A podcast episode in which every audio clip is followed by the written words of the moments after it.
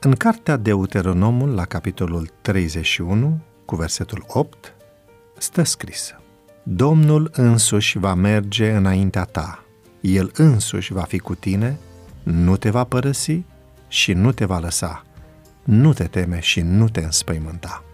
Teama este principala reacție universală în fața suferinței. Este primul gând care pune stăpânire pe inima omului atunci când primește un diagnostic și pentru unii este și ultimul gând înainte de a-și încheia alergarea. Specialitatea în care îmi desfășor activitatea, spune autoarea, este considerată a fi una dintre cele mai triste, deoarece în oncologie ne confruntăm în fiecare zi cu teama, descurajarea și durerea.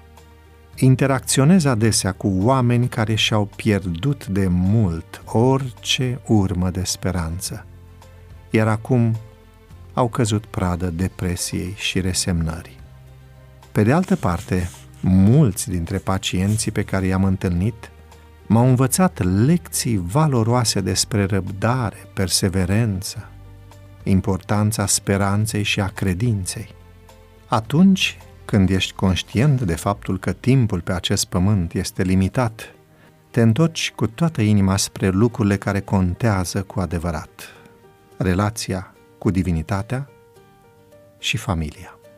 Fiecare îmbrățișare este prelungită, fiecare te iubesc este spus din inimă și niciun moment de bucurie nu este întrerupt sau grăbit. Orville Kelly vorbește despre speranță în următorii termeni, citez.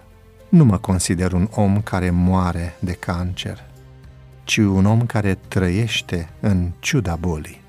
Nu consider că fiecare zi mă apropie de moarte, ci că este o altă zi obișnuită a vieții care trebuie acceptată și trăită din plin.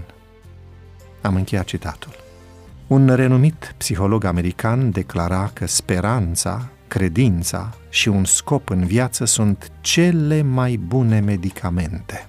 Nu putem alege când și sub ce formă suferința va apărea în viața noastră, dar putem alege care va fi reacția în fața unui diagnostic sumbru sau când ne vom confrunta cu pierderea cuiva drag. Vom permite ca teama, disperarea și revolta să pună stăpânire pe inima noastră? Sau ne vom îndrepta privirile spre cer, încercând să vedem mâna lui Dumnezeu chiar și în valea umbrei morții? Lumea aceasta și timpul petrecut aici nu reprezintă totul. Ne așteaptă o lume mai bună, fără lacrimi, dureri sau moarte. Așa că vă invit ca astăzi să ne amintim că Dumnezeu este cu noi la fiecare pas, atât în împrejurările plăcute, cât și în cele mai dificile momente ale vieții.